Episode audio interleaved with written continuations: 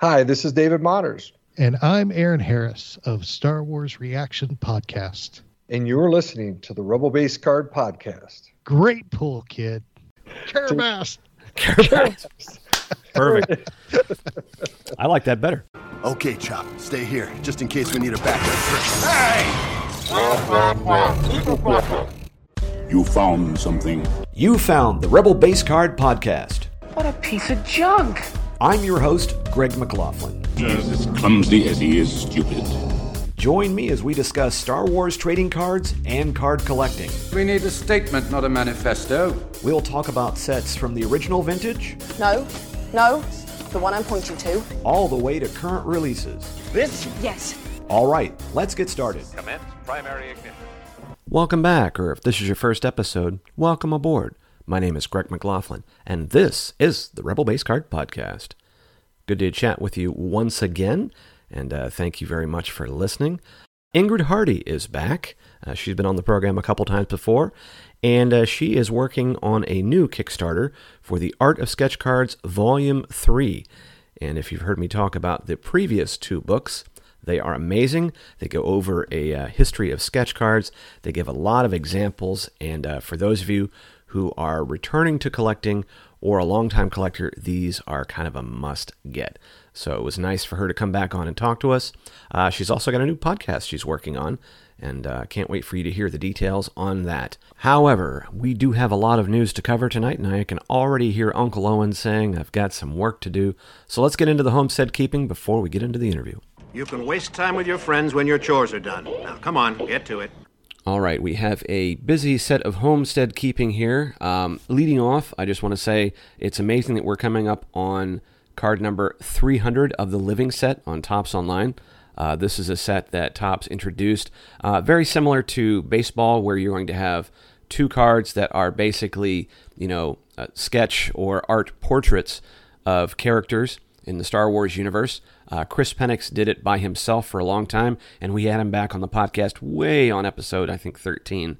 Uh, but uh, Carlos Caballero uh, joined him last year, and they've been really putting out some great stuff. Um, it's exciting because we're up to 300, and you know sometimes you know a living set basically means it goes on until you know whenever. There's not necessarily an ending to it. Um, but it's really nice to kind of see how this set's gone on. A lot of great characters. Uh, some of them had more than one card. Uh, some have kind of come in, you know, as shows have been released. And so this is something where every Tuesday um, you get two new cards that are released. Um, I think with the 300th, because um, typically on that one, I would expect to see a checklist card as well. We've had a checklist card about every 100 cards in. And so I expect to see this next batch, uh, which would include card number 300 probably include a checklist card. So if you like those as well it's kind of fun too and then you can kind of see what cards you are missing. Um, it would be an it would have been an expensive set if you have got them every week for the last you know three years or whatnot. Um, i have a good chunk of them i don't have all of them uh, but you know what's nice also is that you can get these cards individually as well as the set uh, the, the, the set at during the week. I think it's like a two card set for I want to say 11.99, or you can get one card for like eight bucks. Um, so sometimes if you're looking after a particular character, you can kind of log into topps.com and kind of see what it is, and then um, I just usually choose like free shipping, and so it'll come out in about seven to ten days. Uh, get it in. It's packed really well. It's packed in a nice little plastic case, and it's done. The other nice thing is, is that unlike saying trying to buy new product, you can get these and they won't print until the order window is closed, which is a seven day period.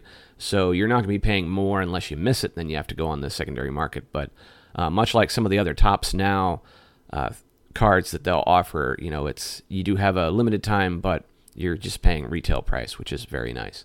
Uh, something also you should uh, log on to uh, now and then and look at the Star Wars card uh, sets that they would sell. They'll sell a little bit of product, but usually it sells out. But what's fascinating for me is always going back and looking at the manufacturer's suggested retail price of some of these uh, hobby boxes and whatnot, um, as opposed to what they were selling for in the wild. So it's always one of those things, a, a good reminder of what these cards were sold by, you know, were expected to be sold by Topps for, and what we're paying for. At, at, any rate. So, congratulations to both Chris Penix and Carlos Caballero uh, for hitting this uh, big milestone Uh, the last card that I saw, it um, we had a character from The Force Awakens, which my mind is uh, spacing out, but you had a really nice Han Solo frozen in carbonite. Um, if you are listening to this podcast early, there's still a couple days left to get in on that, um, but it was a really, really nice one. At, uh, at anyway, um, we got to release um, some release details of the Book of Boba Fett. I'll talk about that here after I get done with Masterwork, which actually did release on April 8th. Um, we'll talk about that as well here in a minute. I'll give it its own breath of segment. I'm real excited to see that one release getting into the uh, card calendar uh, of the year. Um, as far as celebration is concerned, they did release more of the guests and they released the opportunity for you to start buying autograph tickets and photo opportunities. Uh, this is something where there's anything I think from 40 to well over $100 depending upon uh, what guest you're looking to uh, get an autograph or a photo op with. Um, another th- interesting thing, and if you follow enough Instagram accounts or Twitter accounts, uh, sometimes people go in on uh, photos together. Like, you know, if you're going with a group or something, you can get, I think they allow you to have up to two people in a photograph with. So maybe if you're looking for that uh, little more expensive auto, you and a you and a buddy or friend can split split the cost and uh, both be in the picture with, and you pretty much have an Instagram post for life. Um, I, I, see those all the time, but uh, more and more, you know, I didn't get an autograph uh, session in Celebration Chicago, but this one I'm kind of thinking about it because I'll be there um, for the Thursday and Friday, and uh, maybe there's enough time I won't be scrambling um, like I was in Celebration Chicago, where I was there basically just for the day. So maybe there's enough time to get into a photograph or get into an auto line. Maybe uh, maybe I'll convince uh, one of my friends to uh, hop in a hop in a photo op with me. I was was kind of joking with uh, Gregory Cass from Ion Cannon Online. I said, well, if we were able to get uh, going on a group photo with uh, D, D. Bradley Baker, you'd have uh, two Gregs and uh, five or six clones uh, all in the same picture. I mean, that, that's a bargain as far as I'm concerned.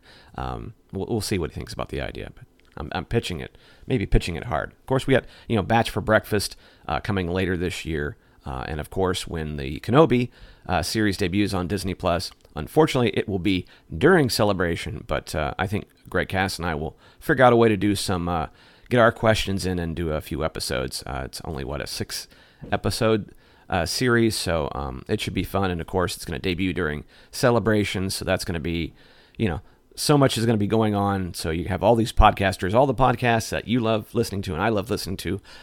You know, we're all going to be scrambling. Uh, it's to be it's to be really fun. At any rate, um, recently I was able to uh, be a guest on the Reactions Pod with both uh, Aaron Harris and David Motters. Uh, these are the folks that did the Rebels reactions and Resistance reactions, and then they uh, changed course and just did reactions. Uh, they do a lot of great uh, episodes over there. David Motters has his Psychology Corner. Um, it, it, was a fun, fun time to be on there with them. It was amazing turnaround too. Aaron had that thing cranked out uh, the next day. I was like, wow, I could I could pick up a couple of pointers from him as far as editing podcasts. Uh, but I also there was a sort of a little after show uh, where I rolled some tape, and here in a few weeks I will uh, throw out that episode as we have a ton uh, of content that I have recorded that I need to get out. Uh, of course, you know we have Ingrid Hardy in this episode, but I also interviewed Dave Merrick. He is vice president of marketing for the for minor league baseball team in New Jersey, the Somerset Patriots. And uh, we talked about um, not only Star Wars cards, but some baseball cards. And uh, it was fun to uh, talk with a card collector uh, who actually works for a baseball team, and uh, they do their own cards as well. Speaking of which, we also have um, more custom cards are coming. Uh, as I've been incessantly posting on Twitter and Instagram, um, I am up to card 27 uh, as this recording is at the printer, that is the checklist card for Series 3. So, over the course of the last, what, nine, ten months, um, I've put together three sets of cards. Uh, this normally would have been like one set per year, but uh, we finally got that project rolled on and it will be done. Uh, a lot of packs are already, swag packs are already um, put together. There will be more because I'm hoping to debut some of the Series 3 cards uh, at Celebration and later on in, in, some of the other cons as well. I have plenty of uh, Series 2, and uh, I have these combo packs, which I also have a will have a ton of. And so if you see me at one of these cons, uh, hopefully I still have some on me.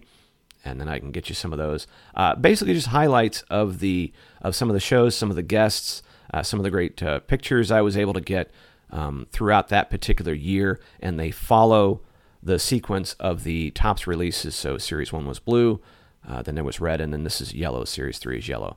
Um, in 2022, uh, the pictures that I capture this year of the events, they will be for the uh, fourth set. They will be green much like the uh, Topps ones. And then uh, next year we'll go into the orange set. So and so on and so forth. We'll follow the designs of the original Topps sets, and so it's kind of fun. And like I said, it's a nice memento of what's happening through the year. It's kind of like these memories, and of course, something nice that's also happening with this third set is that um, I was able to get some nice sketch cards from uh, you know Daniel Riverone, uh, Mikey Babinski, and uh, Kevin Munnings of Tus- uh, Tusken Trader. Uh, they they did some very nice uh, sketch cards that I'll be randomly putting in some of these Series Three packs that for that are for you to pull and enjoy and please post and support these artists.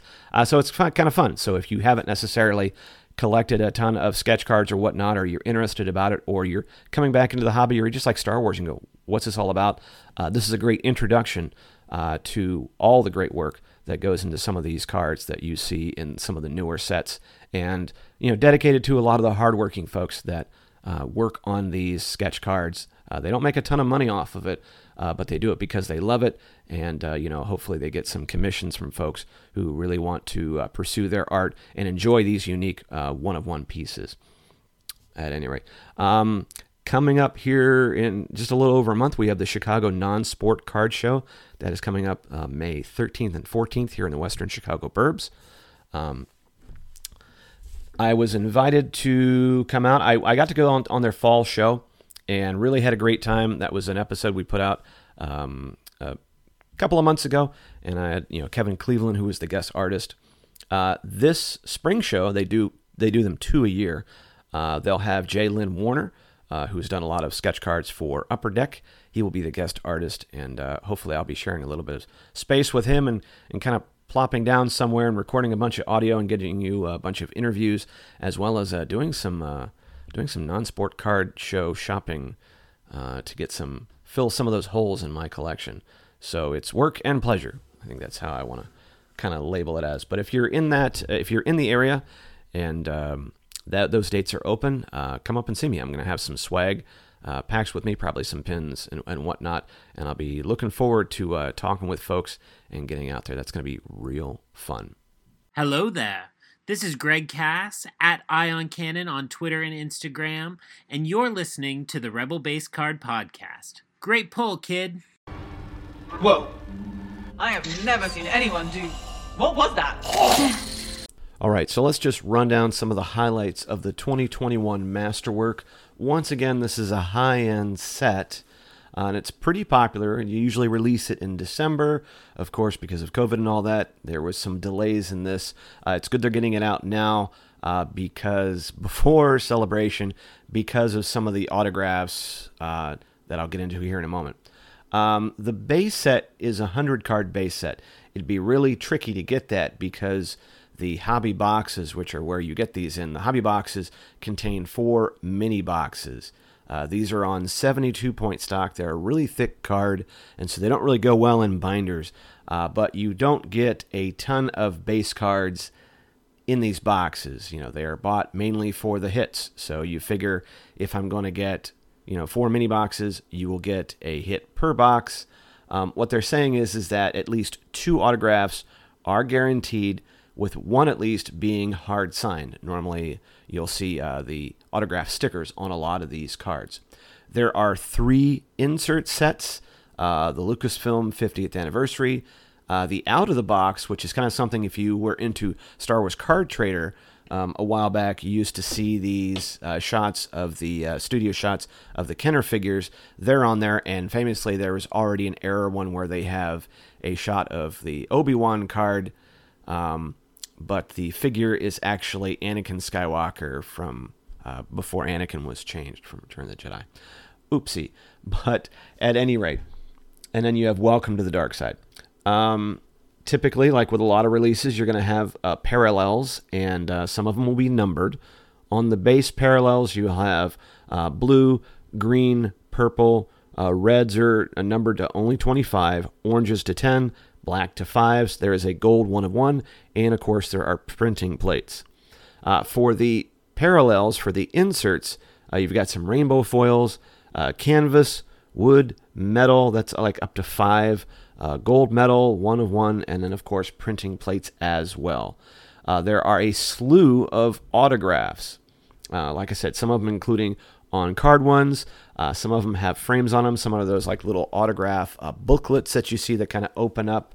Uh, there are parallels for those as well blue, rainbow, canvas, wood, silver, gold, and auto printing plates, which would whew, fetch a pretty penny on the uh, secondary markets.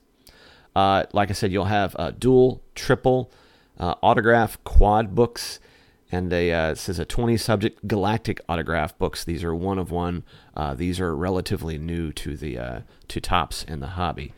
You'll have let's see some parallel autographs. Like I said, you're going to have some relics, sourced fabric costume relics. Uh, you'll have some postage stamp ones.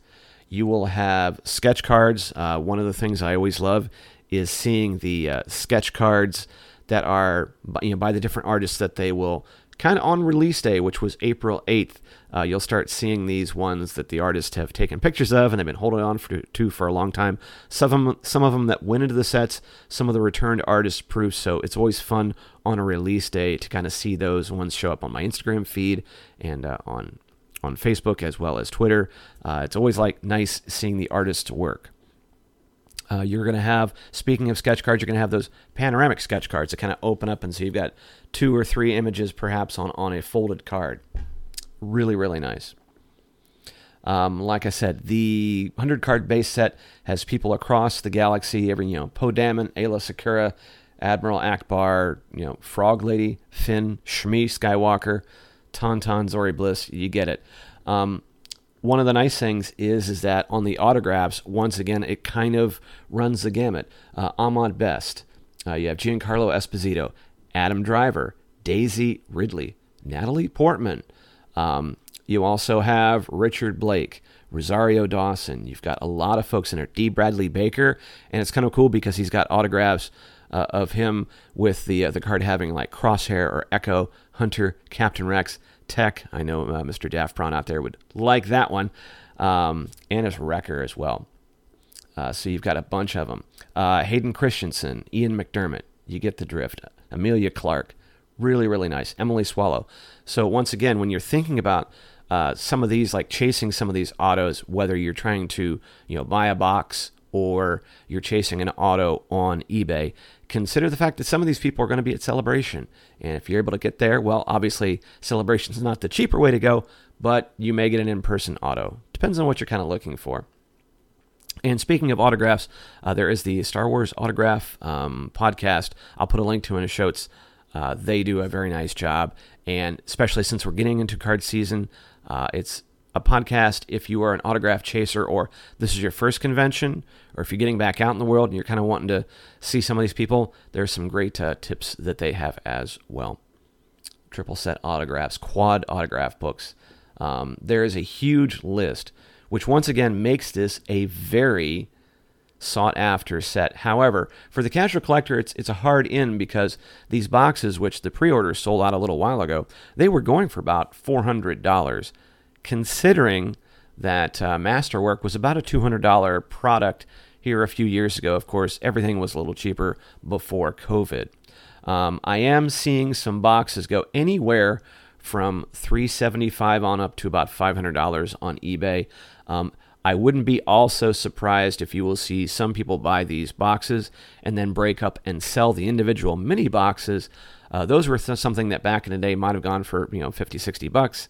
I would probably expect to see maybe about $100. But if you're looking for, you know, if you're kind of looking for an in for masterwork, that's not a bad way to go. Uh, you get a few cards, you'd probably get a hit, whether it be a you know a sketch or a relic or an auto. Um, it'd be a fun little box to chase.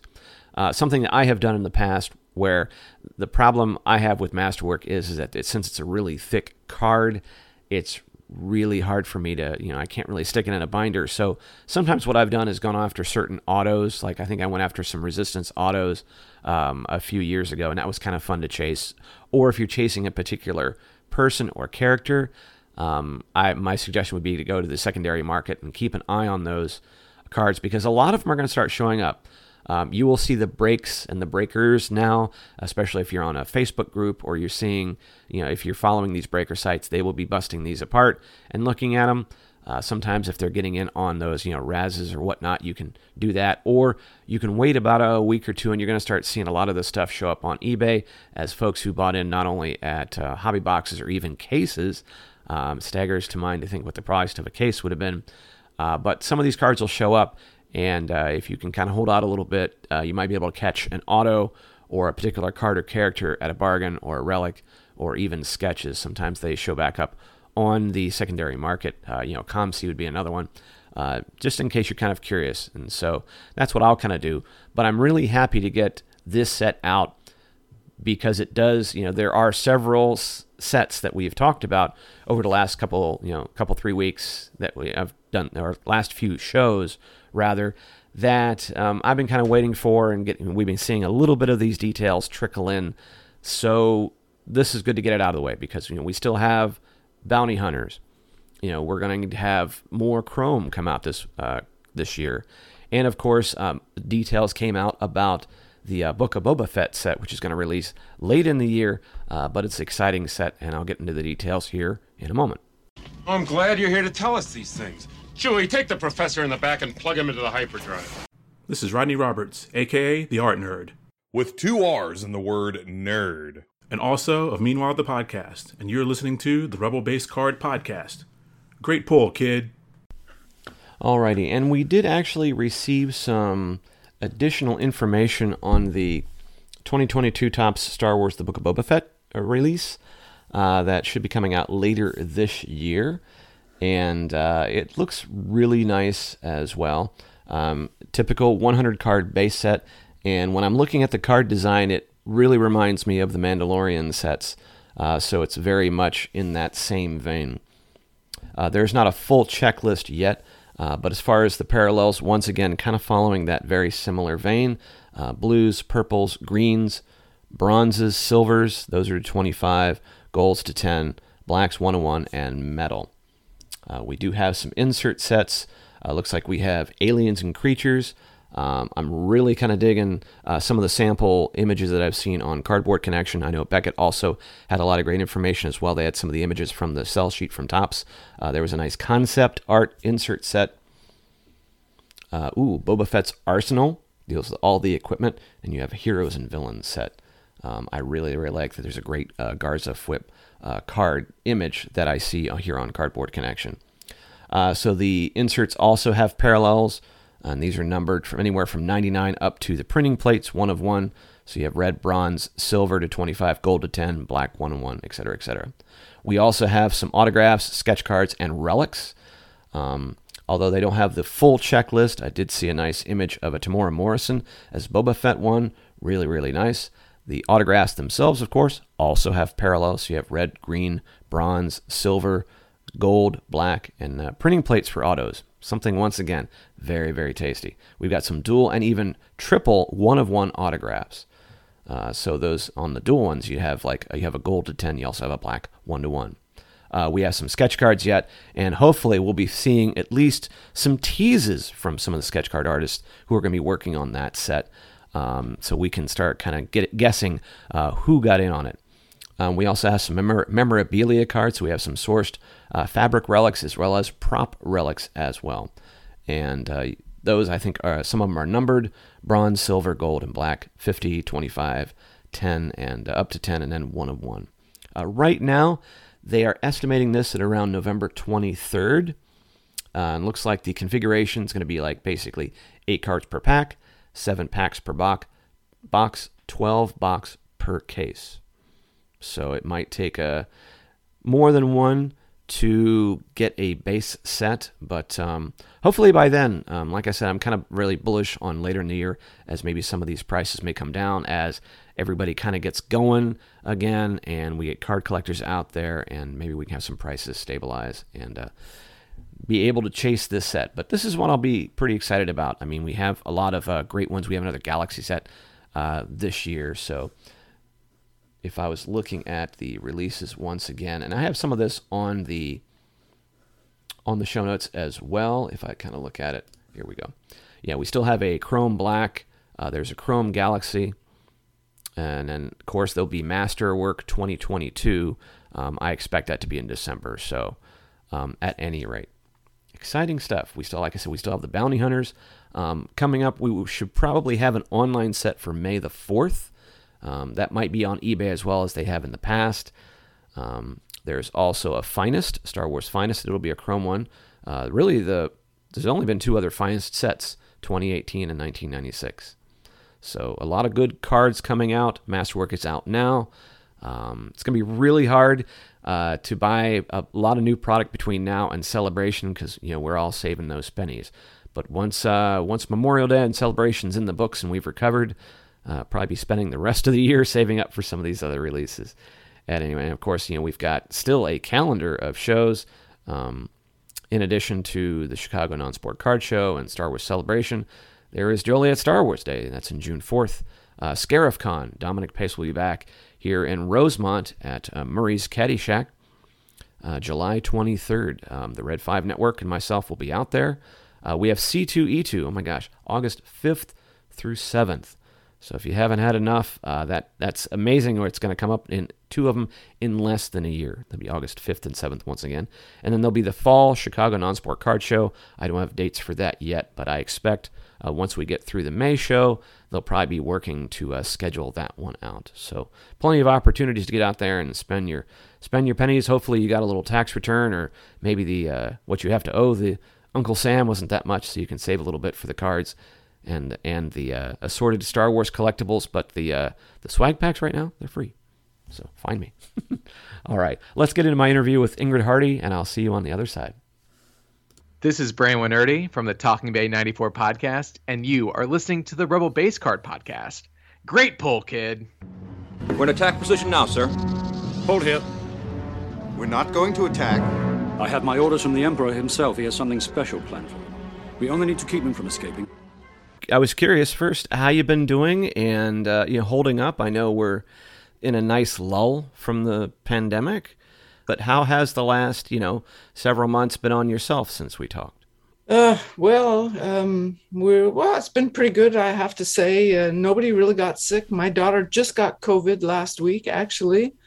Um, she found out she has it and has to isolate, so we can't see her until sometime next week. But because she's been vaccinated three times already, it's just like she has a bit of a cold and that's it. It's no worse than that. So for us, uh, we've been like super lucky with that. I'm frankly really looking forward to traveling a little bit if that's at all possible. Um, but you know, those are those are that's icing on the cake. You know, apart from that, for us as a family, we're pretty much used to working at home, so it hasn't changed that much really at all um, every we're listening to other people complain about oh my god i hate working at home. It's impossible blah blah blah. And we're just so used to it. So for us it's a little bit like oh well too bad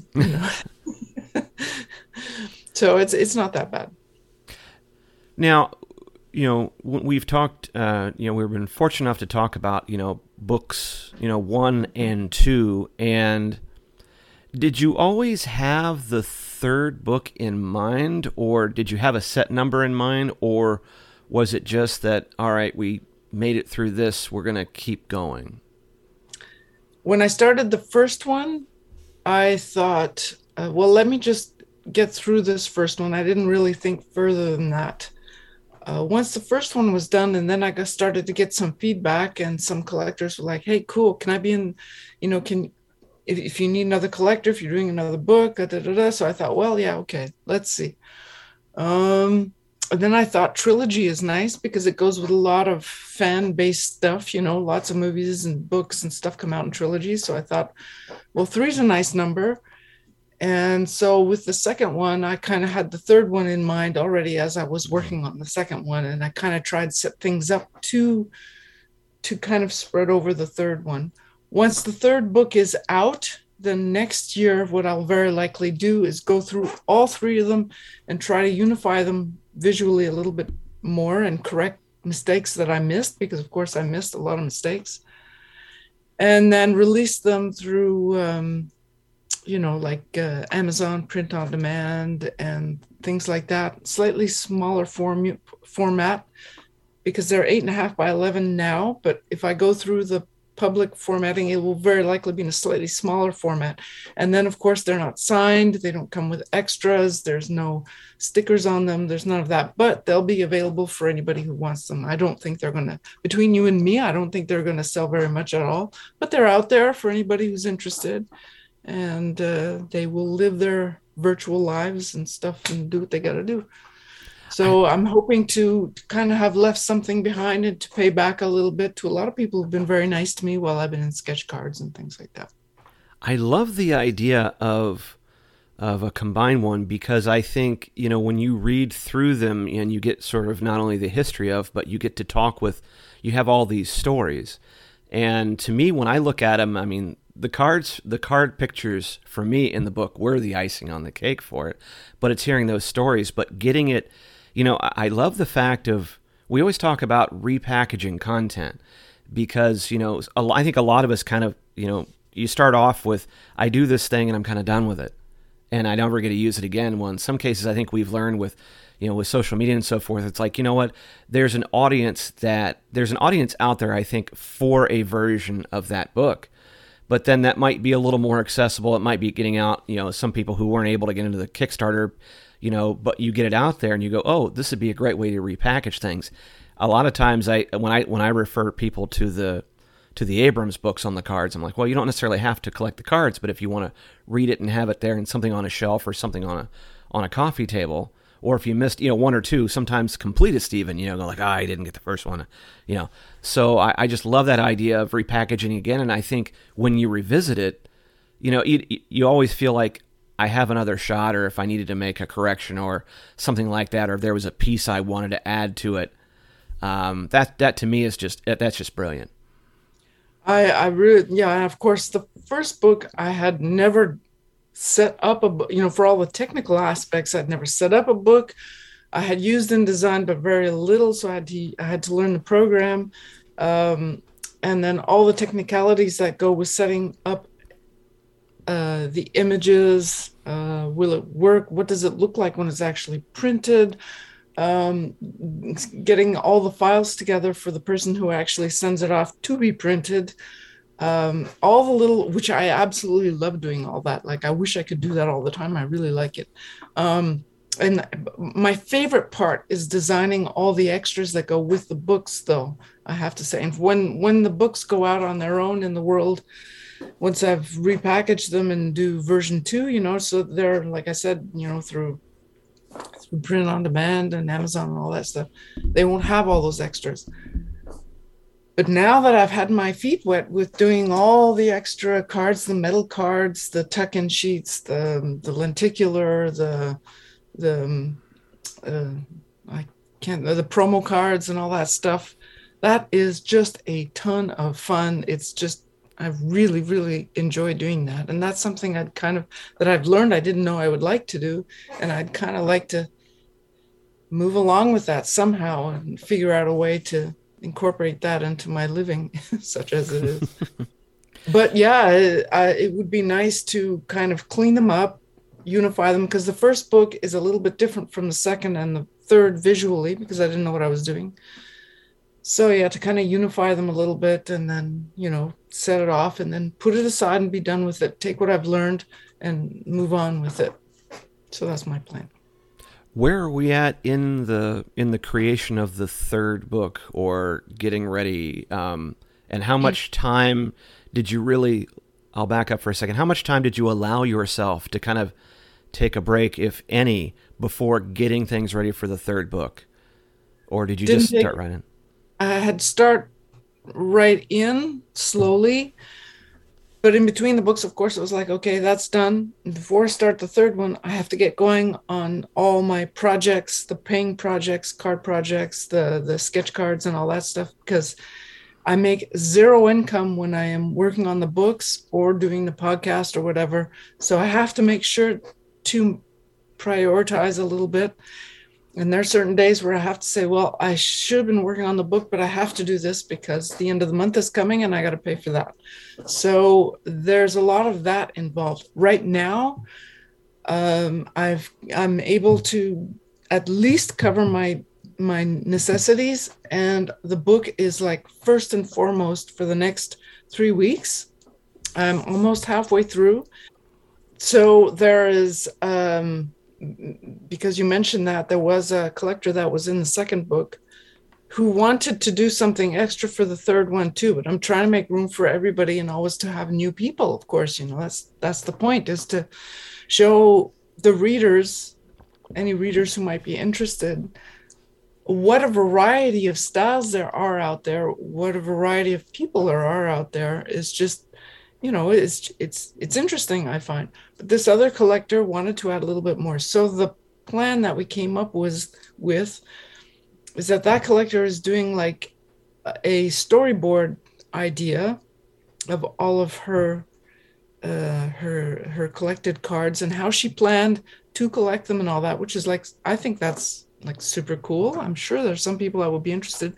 However, that will be produced as uh, as an add-on, if you like, oh, okay. to anyone who wants it. It will be comic book size, uh, the not comic book style, but comic book size, mm-hmm. as a as a small 10, 12 page pamphlet type thing, a little bit of a booklet that goes on uh, as a as an addition to this third book. So that'll be interesting to see um, if people enjoy that she's taking care completely of how she wants to set it up and and all that. So that's not really something i have to deal with.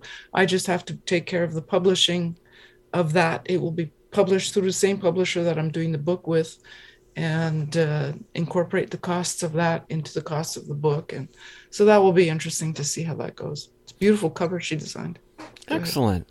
I'm i'm assuming once again we are getting sort of a collection of collector and artist stories for the book itself, yes. Collectors, uh, artists, there are quite a few artists, and there's so, so, so, so, so many I couldn't include. I just take first come, first serve kind of thing. And then, of course, there's always one that, you know, I try real hard to get because I'm a fan of that particular person.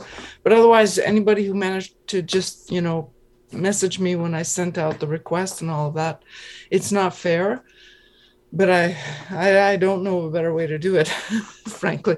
And this is just to give people an idea of what a sketch card is. That was the entire momentum of mm-hmm. doing the books in the first place. When people ask me what I do for a living in my neck of the woods and I talk about sketch cards, they're like, "What? I have no idea what that is." Uh, you get tired of repeating all the time. Well, it's this. So you know, there's a book to sort of show, and well, that's what it is. Take a look, and that solves that problem. and and that's for me one of the things I really love about these books is you know you know collectors who have come back to the hobby you know thing a lot of things have changed since that first book the first time we talked.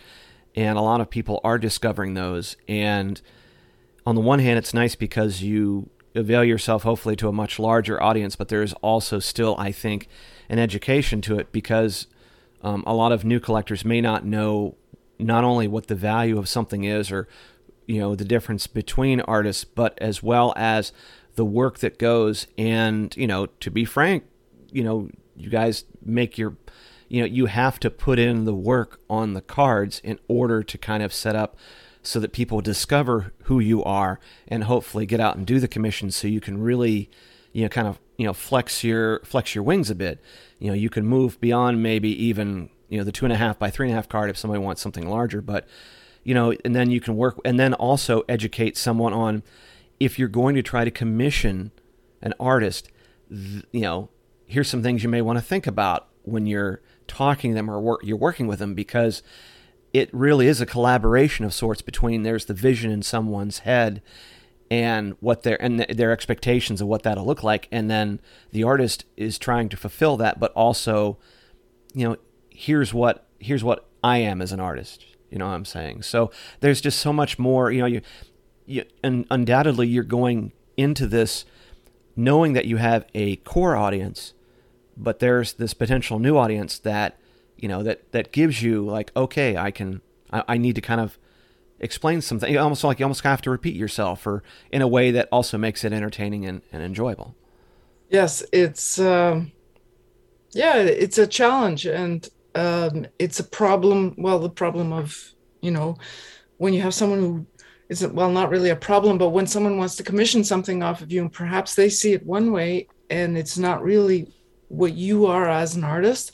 It's okay to say, well, I'm sorry, I, I can't do it that way, but there are uh, there are a lot of other people who could do it the way you are, and then you know the other way around too. Maybe someone else gets someone that you know they they want this particular way, but you know they can't do it, but you can. Uh, it's all good, and uh, yeah, the, the people who commission, I guess, yeah, that's true. They kind of do need to learn a little bit about what you can ask an artist and what you can't. Although I must say there are a few artists out there, I don't know how they do it, but they can pretty much do anything.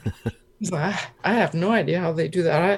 I I have in in from my own particular way of doing things, I the older I get, the less flexible I get, which is a little bit opposite of the way one should be.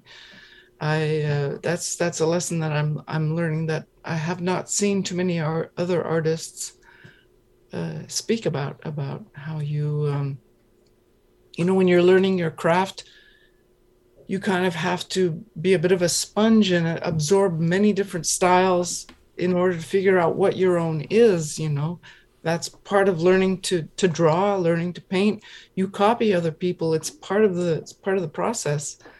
But after that you have to leave it and be your own person and and do your own style. Otherwise people are not going to want anything. You know they they ask you they can ask somebody else and it would all come to the same thing. Ideally you would like someone to come to you for what you can do you know if if you get my drift. I don't know if i'm explaining myself well. No the other thing that i i think about also is that when a set comes out you know sometimes you'll see a a list of of all the artists on it and it can be very daunting and and one of the things that i enjoy is over time I start to recognize more and more of the people on that list, and that's what kind of gets me excited. But I think also something nice about what the books do is that, you know, unless they show up on a, you know, whether they show up in non-sport update or they, you know, they show up on a on a podcast or something, you know, a lot of times you don't know what a name, you know, who that person is, and I think when you see some of the folks that show up in your books, you get you get an idea not only of who they are, you know, like not only their style, but who they are, and then it it starts that you know that kind of begins that relationship of where oh wow I'm excited to see so and so in that, and then they you know because I just don't think there is enough promotion of this. I mean, you know, Topps is only going to do, and some of these other card art, you know, card companies are only going to do so much to highlight those. They, they might show out a couple of examples if they're promoting an upcoming set, but you know, you know, it'd be great if there was even like a small catalog or something going, hey, these are the artists, and here's some of the things you could be looking forward to seeing.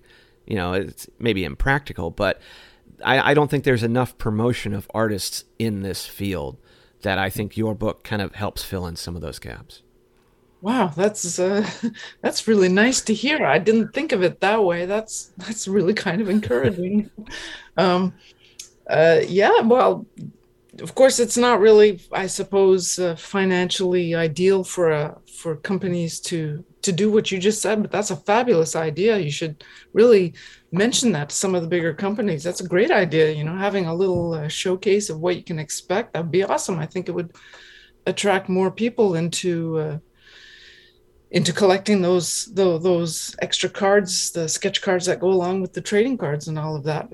But of course, sketch cards are really still quote unquote relatively new in a way not really of course but in a, in a way seeing as uh, uh, they were only introduced in the uh, the 90s i think it was the 90s the 80s i have to look at my own book now the 90s um, but yeah there were trading cards like way before then but sketch cards no so you know, I guess it's kind of like, are the, and I'm sure that when they started, it was probably like, you know, pff, are they going to stick around? Who knows, you know?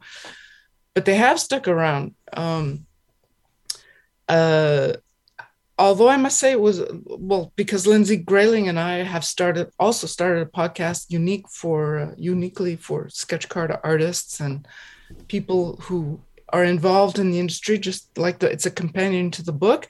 Some of the things that people have said that we've interviewed so far actually was was kind of like uh, you know exactly that that you know the the art has you know it has changed a lot. They were just sketches in the beginning and now um I, myself included you know we try to do more fancier and fancier cards which makes it difficult for some people to actually do fancier and fancier cards because we don't get a lot of time to do these.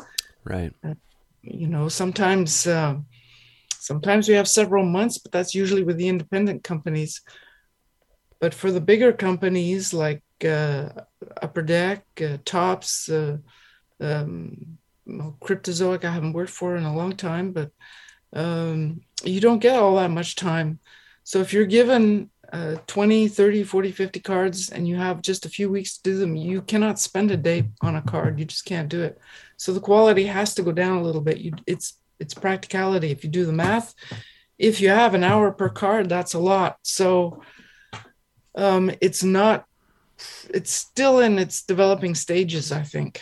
If if sketch cards stick around as an add-on to trading cards I think it's still in the evolution scale. Well, always will be, but I think it's still in the beginning stages a little bit. I don't think anybody really knows what to do with them uh, uh, uh, from the point of view of a company, you know.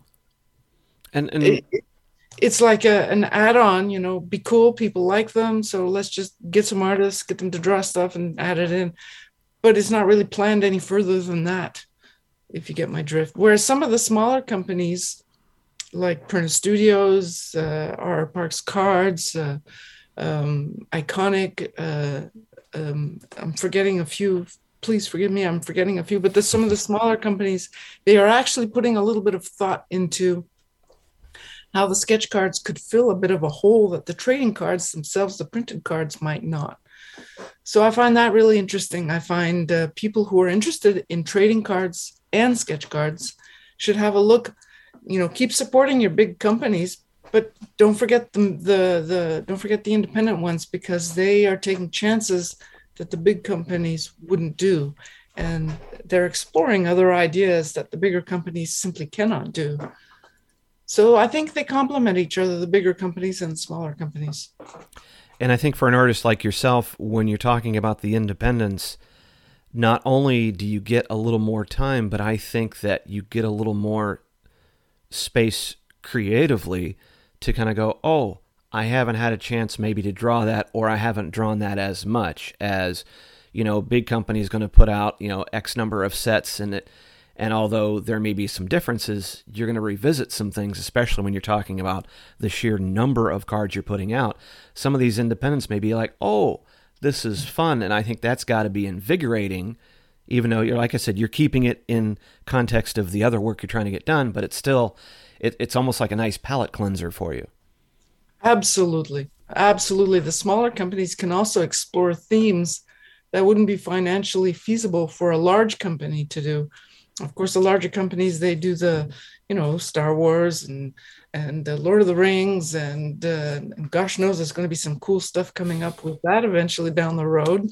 Uh, right. I can't wait for uh, I, personally I cannot wait for the Kenobi uh, series and all of that and um, and I'll definitely be listening to that other podcast that you'll be doing for that that's I'm totally on my radar but anyway yeah all those big name things um, movies and series and all that uh, you know they have to stick with certain things and they are completely fun to do. Love doing them.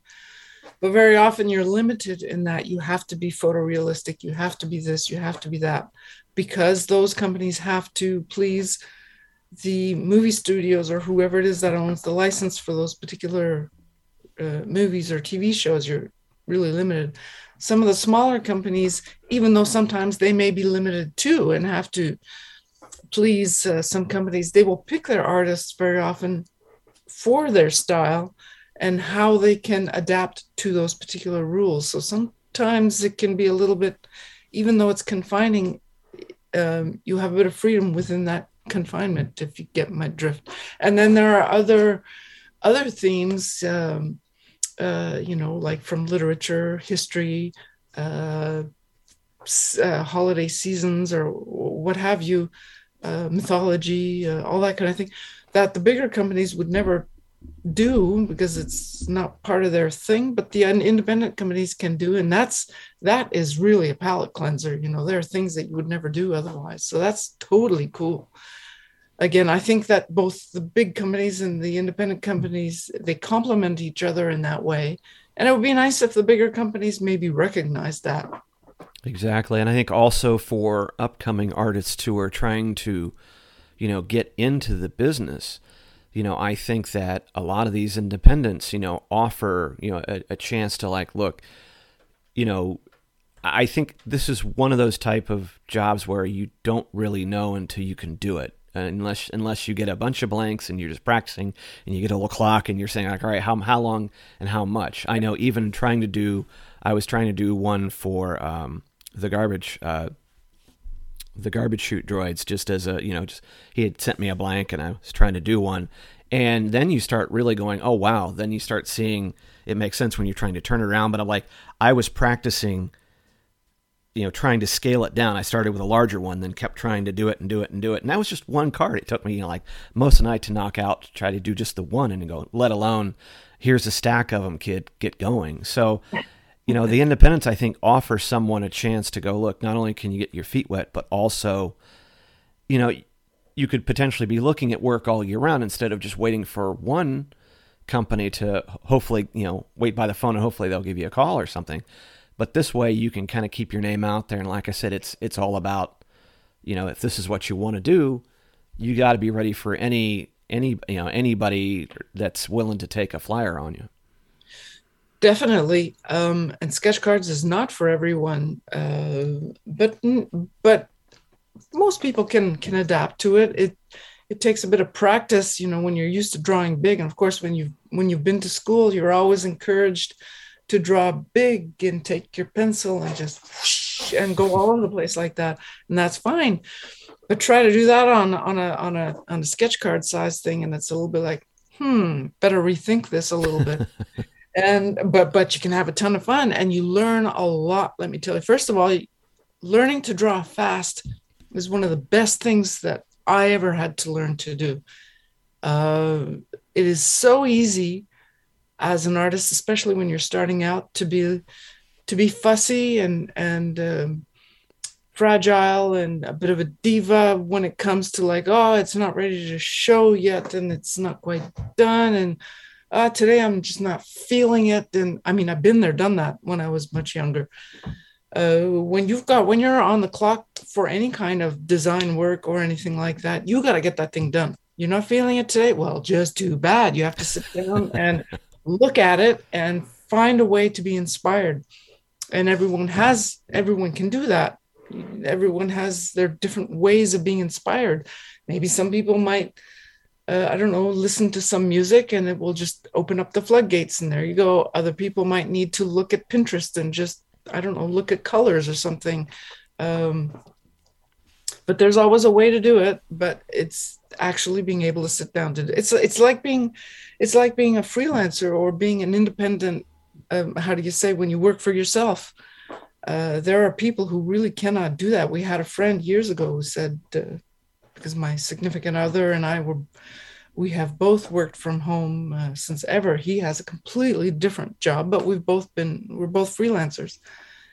And you got to get up and you got to you know put your shoes on and get to work even if you don't have a boss who's who's who's there, you know, and and we've had friends who've said how can you do that, you know? I just no, it wouldn't work for me. You know, if I don't have to work, I'm not going to work it's it's it's easy to think that oh it's the life the dream lifestyle but it, it's like anything else you kind of have to motivate yourself and so when you're working for sketch cards or or anything else for that matter you have to find a way to motivate yourself to not only start the job but to finish it. And finishing the jobs are almost always harder than starting them. Nearly hmm. everyone I know is good at starting a million different things, including myself. But finishing them is something else, which, you know, for why I'm I'm super proud of the of the books so far. I've I started these projects and I finished them and all the people who were involved with them were amazing. And um, they taught me so much about being sure to pay respect to other people and uh, appreciate their point of view and appreciate their generosity in taking part of uh, in in these books which is why lindsey and i decided that well i decided and i wanted someone else to do it with me um, and she's the perfect perfect fit. She's such a great artist and is easy to talk to people you know people really like her and stuff.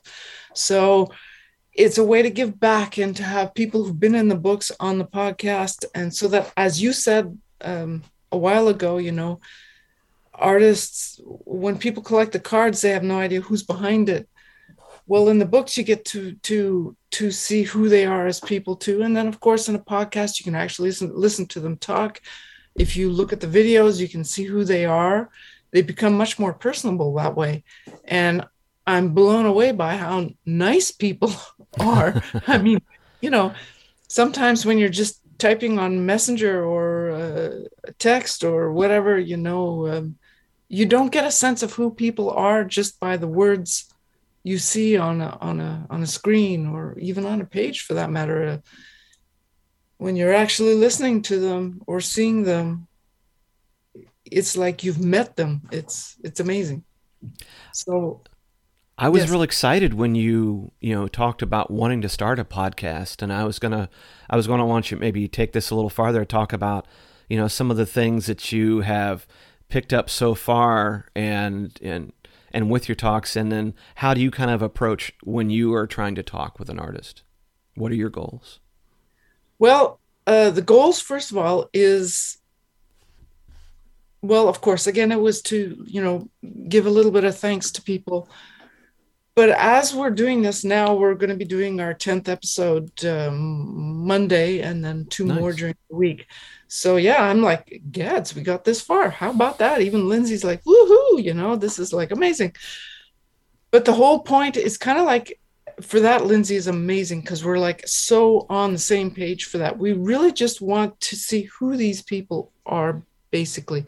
And then how do they manage to deal with the same issues that both her and I have, you know, as working people. We have to balance all of this. And sometimes you get things like a podcast or books, they don't pay anything. so why are we doing this? It's ridiculous. Well, we're doing it because we like it. We're having fun. It's fun to get to know other people, especially after two years of confinement. You can't, you know, you're you're afraid to say hello. People are going to be running away from you, uh, you know, don't contaminate me, blah, blah, blah, blah. And then there's all the politics involved with the, with the COVID and which I think is just shameful to the nth degree, but that's something else.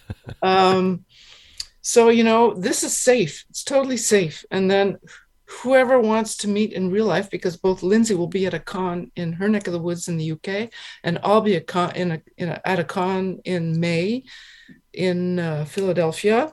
Anybody who wants to come and meet us in our own respective places, please come and say hello. You know, we're open to whoever wants to say hello. So the the, the goal is to get back that time. Excuse me, you have to kind of get me back That's on track totally on occasion. totally fine. So you go all over the place. So the main goal is that each time we approach the interviews, that of course you know you have a framework. Either you're a director an art director because art directors are actually humans too. It's shocking, but art directors are humans too. and um, uh, publishers, uh, which I have to give kudos to Richard Parks. Um, he is incredible. He knows so much about the down and dirty of publishing. Um, he and he'll be putting out his own book too, of which I'm like number one on board. I'm going to buy nice. that book. Nice. Um, all about Kickstarters, producing and creating projects and stuff. And I mean, it's incredible. Listen to his podcast; he's amazing. Um, uh, yeah, so yeah, and then artists, of course, and uh, we also have uh, plans if we can find someone. We'd like to talk to some, some psychologists who specialize with creativity, people who are creative or uh, you know have um, issues and look at creativity as an outlet or something like that, or you know people who are creative and have um, uh, how do you how would you say that? Issues you know emotional issues or something. Just you know to chat with psychologists who maybe have words of wisdom for some of us who are maladjusted you know um and yeah so there's always a framework of of uh, working in sketch cards or being creative or publishing and how do you manage all the different tasks that you have to do um, nearly all of these people are independent creators, and the ones who actually have day jobs too. How do you manage a day job and then work in a creative um, environment on your off time? How do you manage those two? Which is something that you're going to be talking to us about, if I may say so, uh, because you, Greg McCaughlin, are going to be on our podcast too very soon because you are one of those people so it's it's a challenge you know and everyone has a different way of dealing with it and some people get tired of it some people love it some people hate it it's interesting to hear everyone's side and some people have dealt with tragedy and and the creative uh, industry is kind of a way for them to release some of the you know uh, tension or you know what you've got inside of you to kind of have a way to let it out a little bit. So um, yeah, it's it's interesting. It's been super fascinating so far. And then there are some people who are a little drier about it all. Uh, that has to be part of it too. Mm-hmm. You know, um, they're all interesting to talk to and listen to, but everyone has a different flavor. And I find it's for me as a person who's always in this office all the time, it's super interesting to to read the different people's perspectives and to hear their perspectives and, and learn from people. And even though we may have a different outlook on the world, we can learn to find ways to get along. I think it's super important that we all learn to get along. I, I love the fact that you're you're bringing up those aspects of, of mental health because whether you're doing sketch cards or whether you're doing a YouTube channel or a, a podcast or whatnot, you know, a lot of times I, I think in some cases we put out this content, you know, it is it is a piece of ourselves and you you know, you go in there wanting to do it. You know, you, you need to you, you need this feeling of expression, but you're also also it kind of goes hand in hand with you know, in some cases we are looking for that, you know, whereas, you know, a simple Instagram or something like that, oh, they're, they're just looking for the likes. And in some cases, yes, we are looking for that, that that acknowledgement that what we're doing not only is valid, but it's you know it's it's good. It has purpose, and it brings you know and it brings you know hopefully brings joy to folks. And a lot of times you see that whether or not you're in a Facebook post. I was reading one about an artist recently who you know that that wasn't necessarily their their full time and they were then they're going on about the struggle or someone else is going hey i just need a good vibe you'll see that a lot of times on you know twitter and instagram or whatnot and it's tough because you're putting yourself out there and you're hoping that someone picks up on that thread or they take the time to go, hey, you're doing fine, or put up a put up a gif of you know someone doing like that. But I, artists especially, I think, because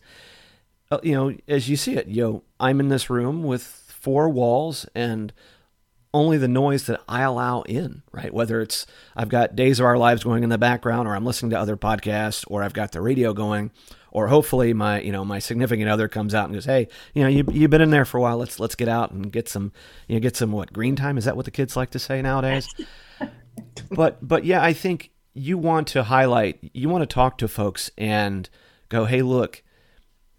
Your success is only what you really make of it. If you're enjoying yourself, if you're able to make a living from it, or if you're able to make something off of it, or at least you're able to to bring something to light and someone goes, you know, a commenter here, it's valid. And, and I love, the, I, I just love the fact that you, are uh, having that other platform. I mean, you know, or at least to talk about it because I can talk to an artist to a certain extent and I can kind of understand where they're coming from. But when you're maybe going artist to artist, that's on a whole level that I, you know, I can't get to. And I think also, I think other artists who, you know, maybe they're only in a Facebook group or maybe they're not in a group at all, that would really appreciate to go, oh, you know, you just want something to kind of go, to go, I know exactly what that person's going through. Oh, that's a good idea. Maybe I should start doing that. Whether you're doing 10, 20, or 100 or 200, uh, that is just so important to, ha- to, to, to have that out there now. I, I didn't think to mention that. That's true. Both Lindsey and I were like, whoa, you know, for instance, as a good, uh, uh, it's like nothing, you know, it's meaningless, utterly meaningless. But one of the, I think it was, who was it? Yeah, it was the last person that we interviewed. The the the episode hasn't released yet. I think it was Jamie Cosley. Mm. We got talking about uh, we got talking about you know all the little things that you do with your jobs. You know how do you manage all of this stuff? You know because as an artist and as it happens uh, as we were talking to another artist all three of us had just been invited to a new big set so you know it was a little bit like okay hold on we have to just delay the podcast for 10 minutes because we have to reply to the email all three of us you know that was that was kind of like a moment you know kind of cool but anyway yeah so i was we were talking to jamie and uh, he brought up the thing about lists that he likes to make lists and I'm like, oh, thank you. Thank you so much. I'm not the only person on the planet who lives to make a list. And I'm not the only person who will sometimes put something on a list that I've already done just so I can check it off and make myself feel better that I actually it's a totally meaningless thing but it's it's the little details that like it's like that that you hear like that or read and you're like oh hey I'm not alone on this planet with this particular thing it, it, it's as you said, it's, you know, um, of course, for me personally, of course, I want to make a living at what I do. Um, I, I would be a liar if I said I was doing this only because I love it. I want to make a living. I'd like to make a good living, but at least if I could make a living, that would be great. But I am doing this because I love it. Um, I'm the kind of person, personally, that uh, if I hate my job, I will eventually walk out the door. Um, I, I, I can't do it. Um, I'm also another person that we have talked to. Well, actually, I think it was Carolyn. She changed careers. She had a she was a lawyer, and then went into the arts, which is like both Lindsey and I are sitting there going, "What? you know, why?"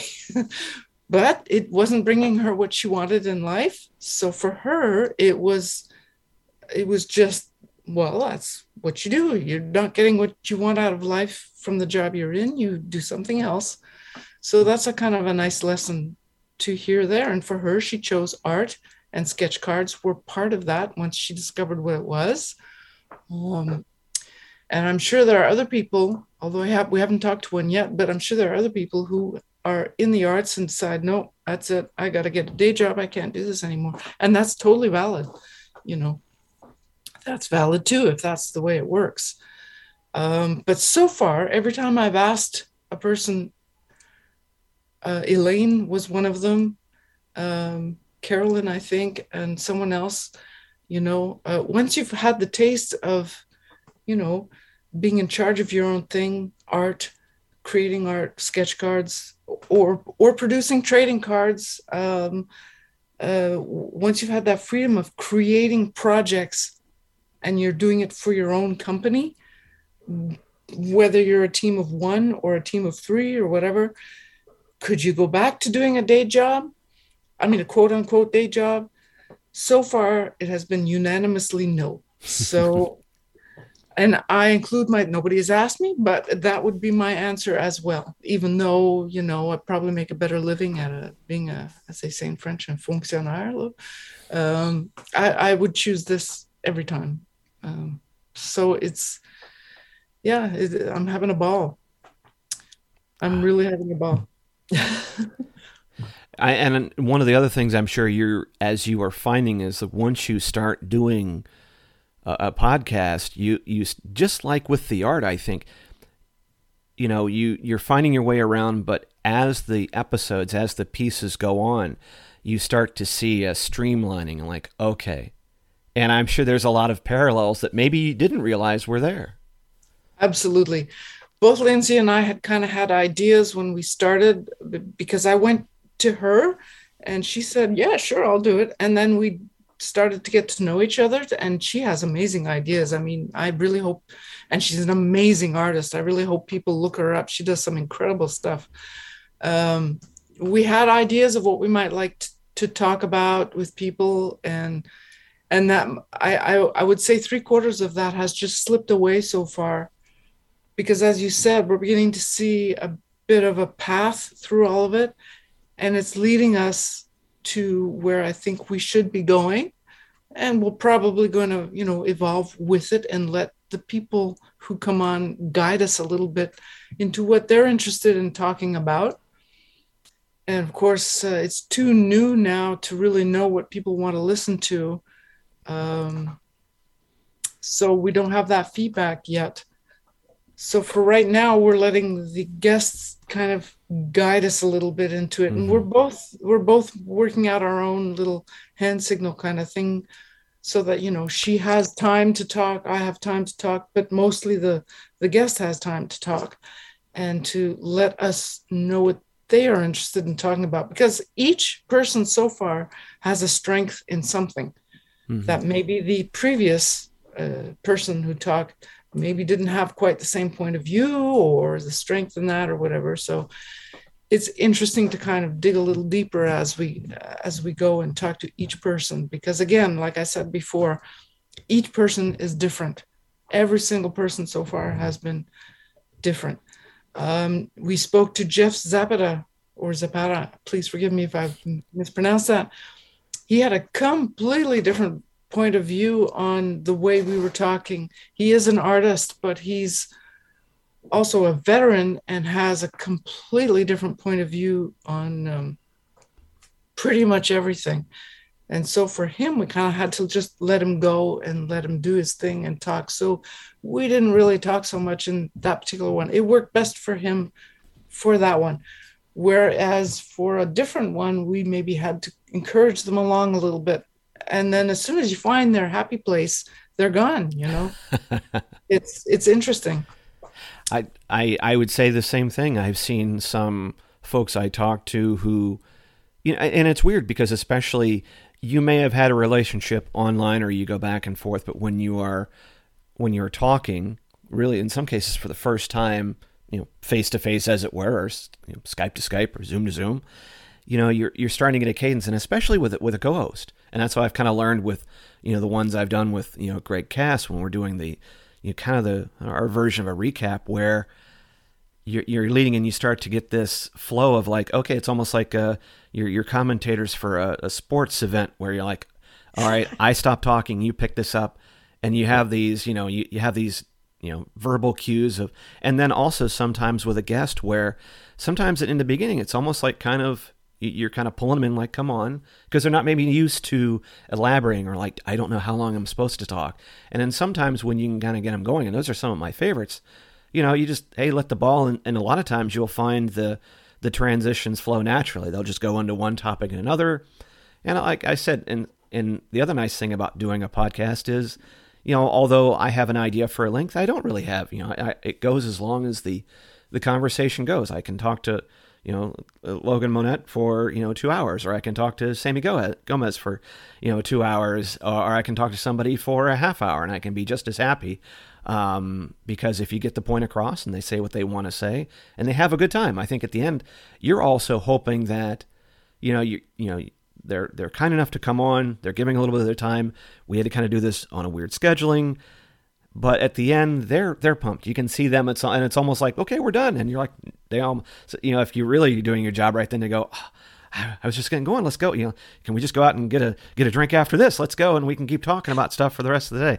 Those those are you know some of the fun things that you find that you know um, that I think make it enjoyable. And I think the more I do it, you know, the more you know. Like sometimes if if you have to kind of take a break between, you get back and go, okay, this is fun. This is what I'm doing this for, and and that makes you want to do another one and another one and you know until you know i guess you, you do it until i guess it's not fun anymore but i don't if you're doing it right how could it not be that is exactly what um, lindsey and i decided from the very first we have to have fun doing this. The minute it's a chore, we have to stop um, because it will come across right away.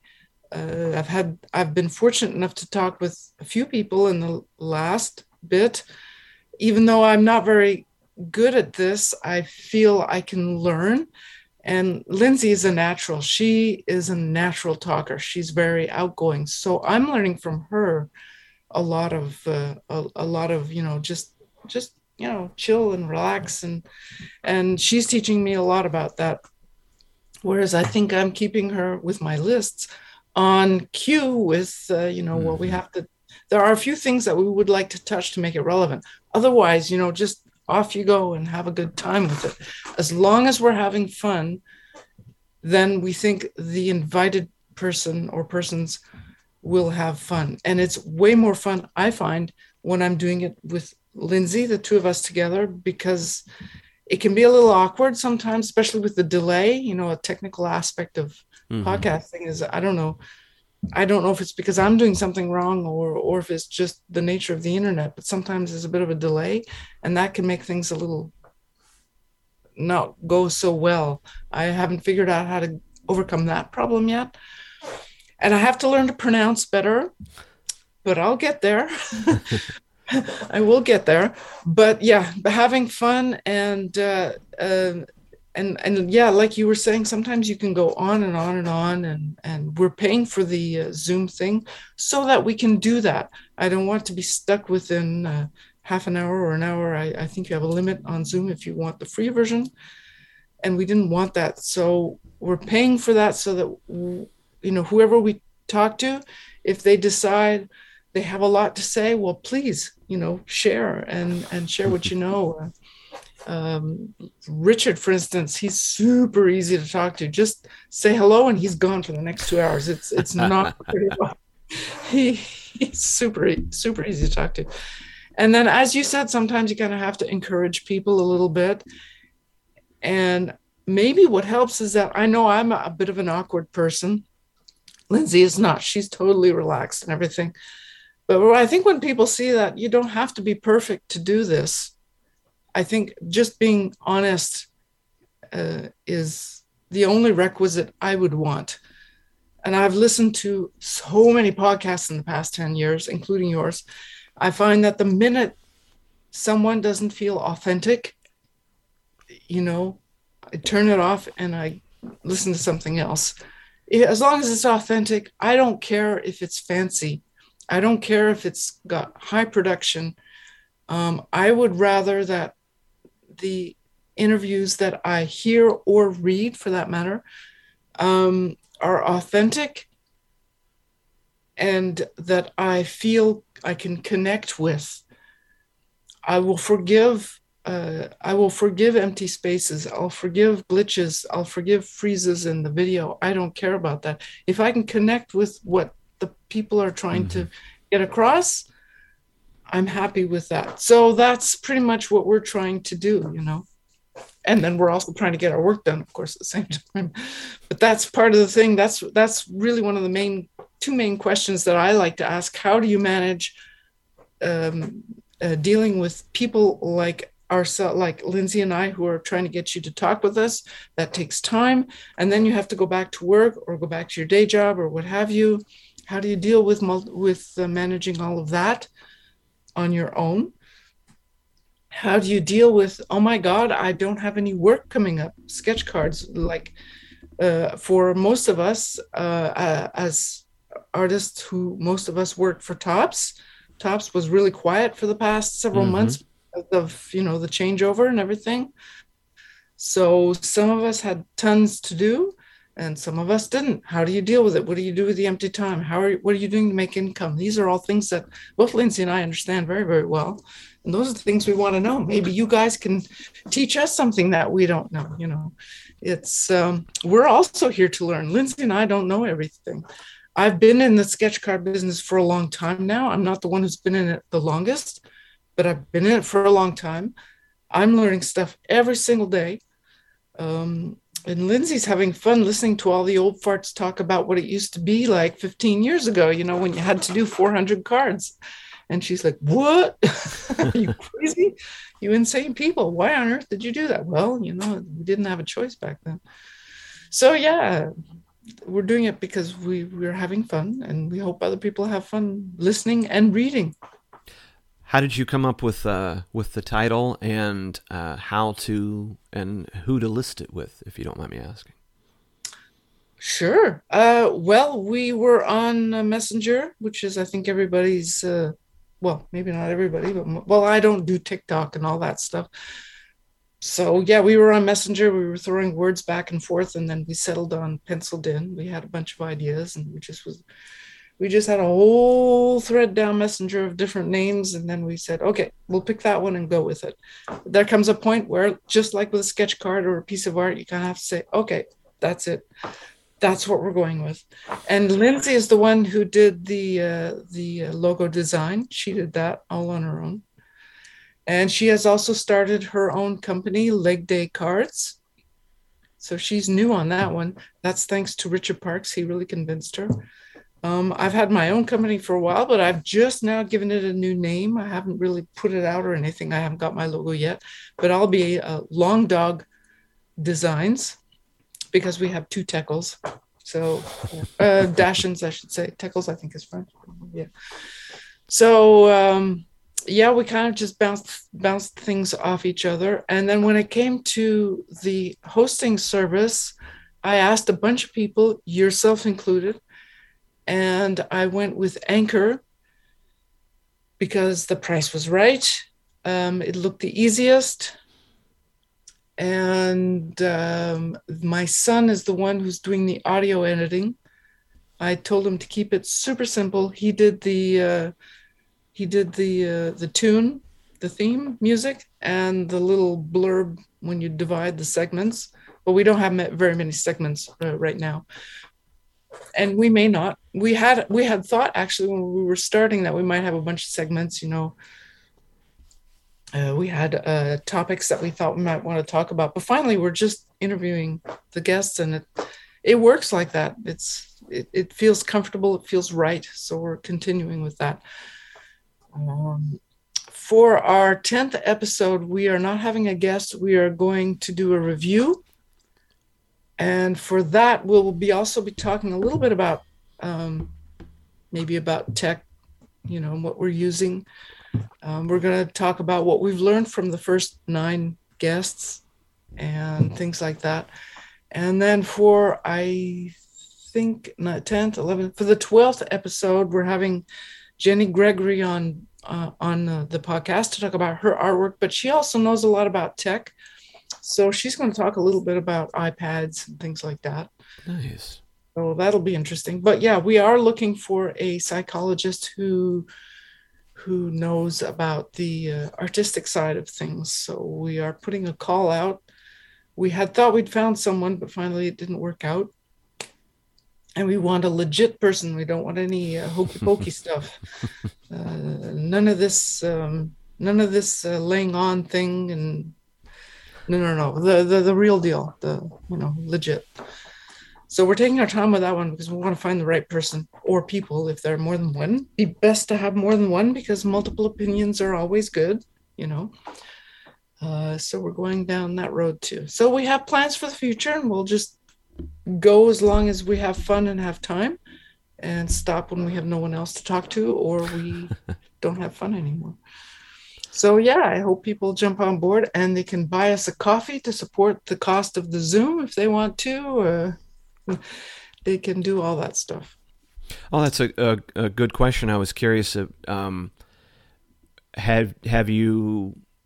What do you think about promoting the podcast? Are you creating a separate social identity for it, or will this be something that, if people who follow you and Lindsey, you'll get the links from there, or had you have have we got there yet? Well, we um, both of us really hate self promotion, which is something else we're going to be getting into in the podcast because when you're a well, nearly every artist I know hates self promotion. And some of us feel real spammy just putting out one post, you know, it's, it's, ugh, just don't like it. But it has to be done. Um, so yeah, I've actually gone ahead and created like an email address for it. Uh, we have an Instagram account, we've got a Twitter account, and finally, I'm discovering that I'm not sure I have the time to post to all those different things, plus post to all my own accounts. so that's a bit of a work in progress. I'm really, really, really hoping that people will send us questions to answer on the show because that would be awesome. You know, both Lindsey and I are working artists and we are approaching all these interviews through the funnel of working artists. What is it like to actually work in the industry? And we know what we're talking about from our own relative points of view, what it's like for us personally. And so we want to know what it's like for the other people. And we want to talk to art directors. We want to get them all on board. Talk with us. We're super easy. Buy us a beer. Lindsey likes tea. I like wine. go for it coffee.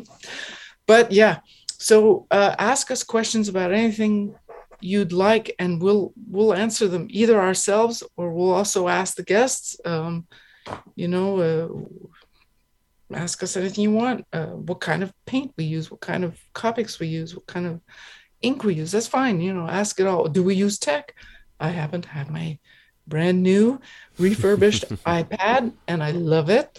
Um, I'm a new Apple user, and if anybody wants to know what I think about that, I'll go on forever about it. I'm totally fine. But yeah, uh, um, we have, uh, but you know, probably just contact Lindsey at her email address or mine at my email address. That's very likely what it's going to end up being, just because it gets too time consuming. Otherwise, it's it's just too much.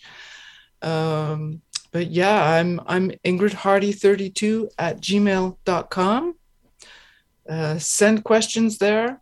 I don't have Lindsey's email on the top of my head. I should. I'm sorry. I'm sorry. I'm sorry. I'm sorry. I don't have it on top of my head. But Lindsey Greyling, just look her up. Uh, she is, uh, what is she going under? Um, she's changed hers. She doesn't have a website yet.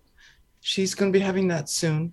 So, anyway, yeah, just, yeah, find the Pencilled In podcast. It's on um, Apple Podcasts Spotify. Uh, where else is it? I think it's on Google Podcasts. Did I set it up there? Uh, I forget. But anyways, Apple Podcast and and Spotify, you can find it there, and leave reviews. Um, uh, do all that stuff. Uh, I have a Patreon page. I'm hoping that my Patreon will help uh, support the show and the books. I post all the time to Patreon. And what I'll do as soon as I put it on my list. I will add some of Lindsey's contact info there too, because she does like, I mean, you really got to see her stuff. She's really good at what she does. Um, my Patreon is uh, www.patreon.com slash Ingrid Hardy. Just all small letters, no fancy stuff there. The, the, the, uh, yeah, the Patreon helps to uh, finance the show and, and and pay my essential bills so I can actually do all these books and podcasts and stuff. Um, something else I was wanting to to ask you about is as far as the Kickstarter is, where are you know like uh, this will probably come out in a week or so, but generally where are we in the process for this book and what are the next steps or are there some dates ahead that you were looking to kind of get this going so people can kind of kind of get in on on the goods, as it were. Absolutely. Um, as I was saying before, the books through the Kickstarter, it's the only way you can get the add-ons. Or if there are extra add-ons, sometimes when you buy a card from me or something, I'll include uh, uh, I'll include some add-ons uh, that are left over. Um, but otherwise, once the books are released into like Amazon or something, which wouldn't be before like next year at the earliest, none of that stuff comes along. So for the for the third book, I'm almost halfway through the editing process of uh, getting it in, and that should be done within the next two weeks. And then I start designing the rest of the uh, the add-ons. There is a promo card that's done and ready to go that I've been setting out already with people who uh, who buy things from me. Lindsay will have some when she goes to the con in the UK. I'll also have those promo cards with me at uh, the non-sport show in Philly, May 21st and second, I think, if I'm not mistaken. And uh, there'll be two more promo cards, one specifically for the book, one for the podcast, and then possibly one for my long dog designs. And I may be doing producing my own card set next next year. Nice. Um, the Kickstarter, I'm hoping to have it in June. It may go to July, but so far I'm hoping to have it in June. Um, if you would like, I have a mailing list that anyone uh, can get on. I do have a little over 200 people on board for that, which I'm extremely thankful and happy about. um, but help it grow. Um, to get links to the uh, mailing list and when the kick i'm building the kickstarter as it is but it's not even out on the promo thing yet but i am building the kickstarter already uh, for links to any of that the patreon the kickstarter the mailing list the podcast please go to www.ingridkvhardy.com links to everything is there plus samples um, you can find links to anywhere else you want to go from there, except for Lindsey because I haven't added her on yet. Shame, shame, shame. But I will get her on. Right? You can find her there too. So I think that covers that. Yeah, I'm really hoping that the Kickstarter will go well. It's the last book. Um, maybe in four or five years I might do another one, but I'm getting up there in age, so we'll see um, but I'd love to do other books if anybody wants to hire me to do stuff. You know, just you know, send me a line. It's all right. I'll consider it. It's okay. I'm I'm having a ball designing uh, add-ons and stuff. So you know, if you ever need somebody to design some add contact me too for that. I'm fine. You know, painting stuff. Just you know, shout shout out to me. have have pencil will travel. I like it. yep, there you go. Especially the travel part. Oh, the older I get, the more I want to travel. And of course, it's still not really truly safe to travel, not only with COVID, although it's getting better. You've got a war way out on the other side of the world, um, which is not helping. And uh, it may be far away, but it, you know, if things don't get under control, it's going to affect us too. So, but yeah, I would really like to travel. Uh, um, with my sketchbook. That's something else that I'm hoping to get back into, and that's uniquely on my Patreon that I'd be doing that. I started my Patreon like four years ago, five years ago now, uh, mostly so that I would have a reason to do a lot of watercolor sketching and things. I love to do that.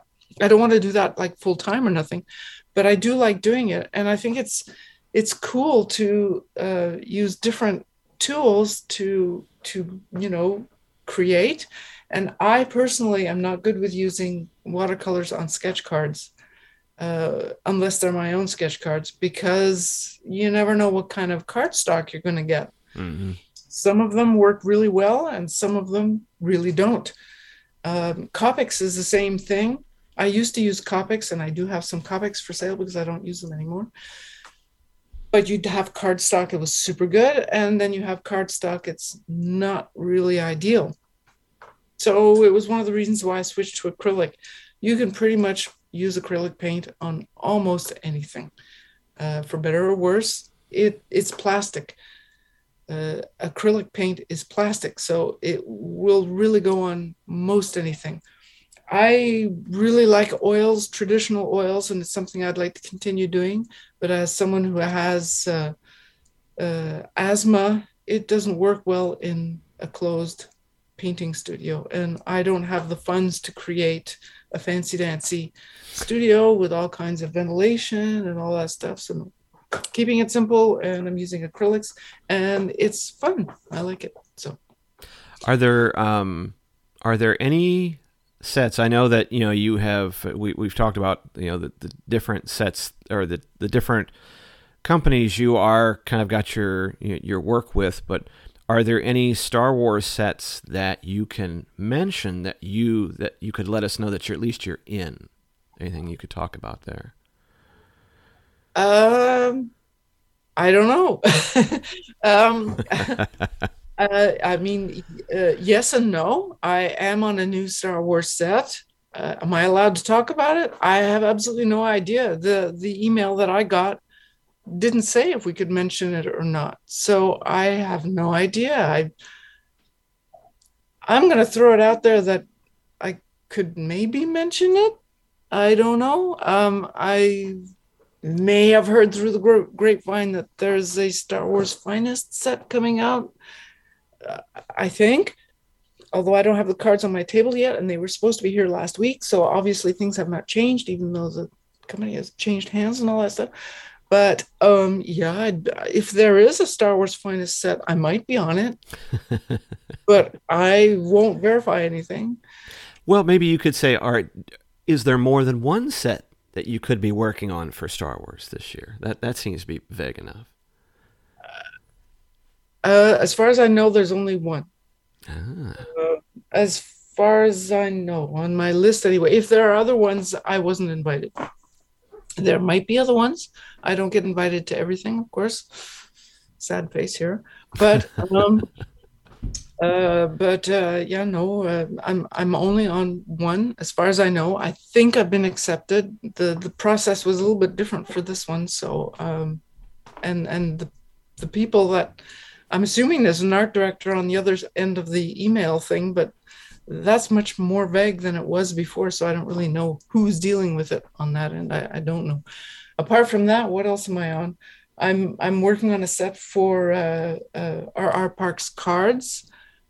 I might be on, um, although I haven't got the invite yet, but I heard through the grapevine that I might be on another set for an independent company that I can't wait to be on. I, I did the first set and it was really fun to work on.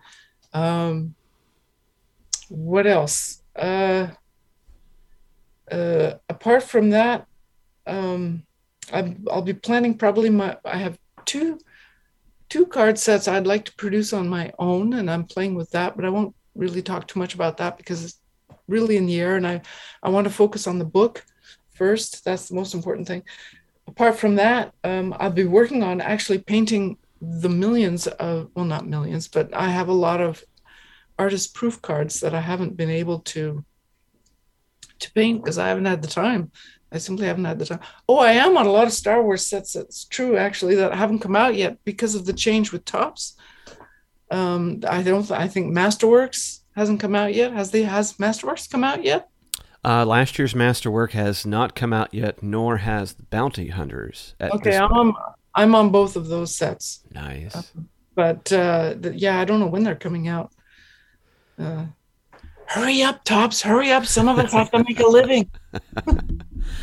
well, the, yeah. And then on that case, you know, when you come out, it's nice because usually, you know, that's when sort of the NDA lifts, as it were. And then you can start to see a lot of times you guys will take pictures of them and you go, hey, I've got this in there and it gives us an idea. I always kind of like the launch days whenever they come, and yes, we have been on kind of a lull where you kind of see the people going, "Hey, I've got this and this," and then uh, you kind of gets you excited for for chasing them. Uh, but also, I think sometimes it's it's hard for the artist to go, "Man, I worked on this months ago, and I've been dying to show some people because I know there's fans of my my work out there that really want to see it. They want to know that I'm on it, so they can chase it, or if they have to go secondary market or whatever like that, at least to let them know." Um, so they just don't see the backs of it.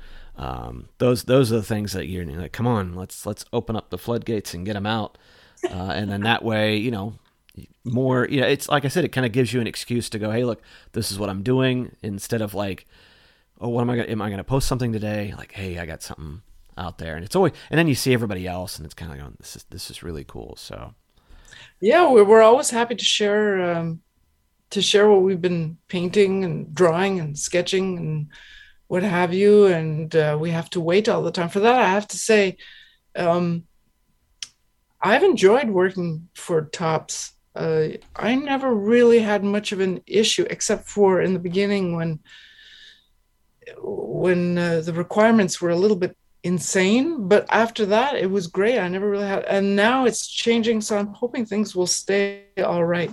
Uh, Upper Deck has been more fun to work with too.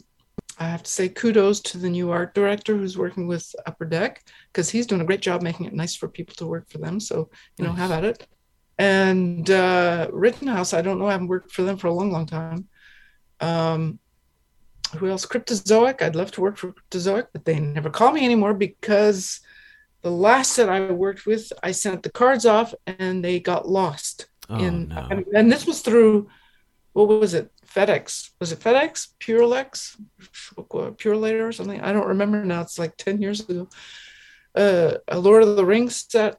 So somewhere out there, there are uh, 20 Lord of the Rings cards that I put a lot of heart into and time, and they never made it to their destination. Oh, no. They are gone. Um, and I never heard back from Cryptozoic after that. Uh, our, our Parks is putting out some new sets with their Ultraman and um, a few more things, and he's fun to work with. Uh, Perna is putting out new sets. They are amazing. Uh, I love the Pernas. Uh, who else? Uh, I believe Iconic will be putting out more, and then there's a couple of other. Again, I, I is it RJR cards? I forget. I think it's Richard Falks who puts out some sets. He's he's really nice to work for. Um, and another one. I'm really sorry. I should be on the ball with this, eh, but I'm not. Anyways, the, the, check out your local uh, your local independent card creators because they are um, putting out some cool stuff with cool topics, and you know help them too. Uh, they they are uh, they are they are helping the, the the bigger companies keep the sketch cards going because if nobody wants sketch cards, they won't hire us. So Exactly. the independents are uh, are you know, hey, you big guys, you know, be nice to all the little people because they they're helping y'all. Okay, so yeah. Nah. Um, we'll have to touch base again after the Kickstarter kind of finishes up because I'll be curious to see, you know, how that played out, and I'd also like to hear how your, you know, your appearance at the non-sport, you know, card show in Philly. Um, you know, like I said, a lot of exotic places in the world. I'm not going to knock Philly; it's too easy to. But uh, you got to start somewhere, I think. And I think it'll be nice because I think we have one version of that show in May in the Chicago suburbs. It's not as big as the Philly one, uh, but it's still nice because you love these kind of shows. You love getting back out with folks. But I'll definitely want to see how it kind of goes, you know, as we're kind of getting out of winter into the spring, and especially up there in Canada as things thaw out, and you know Yeah. you can kind of stretch your legs a little bit and get across the border. But um, at this point, Finally, finally, we can get across I the border. I know. Um, but I'm excited to uh, I'm excited to talk to you and Lindsey, and uh, all my best uh, for the podcast because, like I said, I think more artists need to be highlighted, and uh, this is such a, a great um, endeavor that you're on, not only with the podcast, but with the uh, with the artist sketch card books. They are phenomenal books. Uh, I can't wait to get in on this Kickstarter and uh, see more artwork from you to come. I'm I'm extremely proud of these books, and I'm extremely uh, thankful to everyone who's been participating in these books and all of that. It's it's been a passion project, and uh, I can't wait to see how it all turns out either. And I can't wait to for Lindsey and I to chat with you on our podcast as well. Excellent. We'll we'll we'll table that for the discussion there. We'll do our part two. But Ingrid, it's been wonderful to have you on again and touch base. And uh, I hope, like I said, we'll put some of those links into the show notes. And when we talk about the description, so that way they can get in on the podcast and uh, find out more on the uh, Kickstarter and your Patreon and help support this uh, this wave of uh, content you're putting out. So excited. well, thank you so much, and it's thanks to people like you also that help us uh, that help us share all the stuff that we do. And uh, thank you also. Excellent, excellent. Thank you very much. Can I offer you a libation to celebrate the closing of our shared narrative? Once again, my thanks to Ingrid Hardy for coming back on the program and talking about that Kickstarter and the new podcast. Good luck on that, Ingrid. Alrighty, I'm going to let Card Squadron take it out, and I will talk to you soon. The Rebel Base Card podcast focuses on cards, collecting, and the Star Wars community, and appreciates you coming along for the ride. If you have any feedback for this episode, you can reach out to the program in a number of ways. You can leave a comment on the Instagram post for this episode. You can also DM Greg on Instagram at Rebel Base Card. Make sure to also follow the Rebel Base Card on Twitter and Facebook at Rebel Base Card. If you want, you can send an email to greg at rebelbasecard.com. And you can find show notes for this and all episodes on the website rebelbasecard.com. In the Star Wars Card Trader app and just about every other one, you can find Greg at CornFed Tech. The Rebel Base card uses the hashtag Card Squadron as a way to alert friends about cool cards and recent drops in the galaxy far, far away.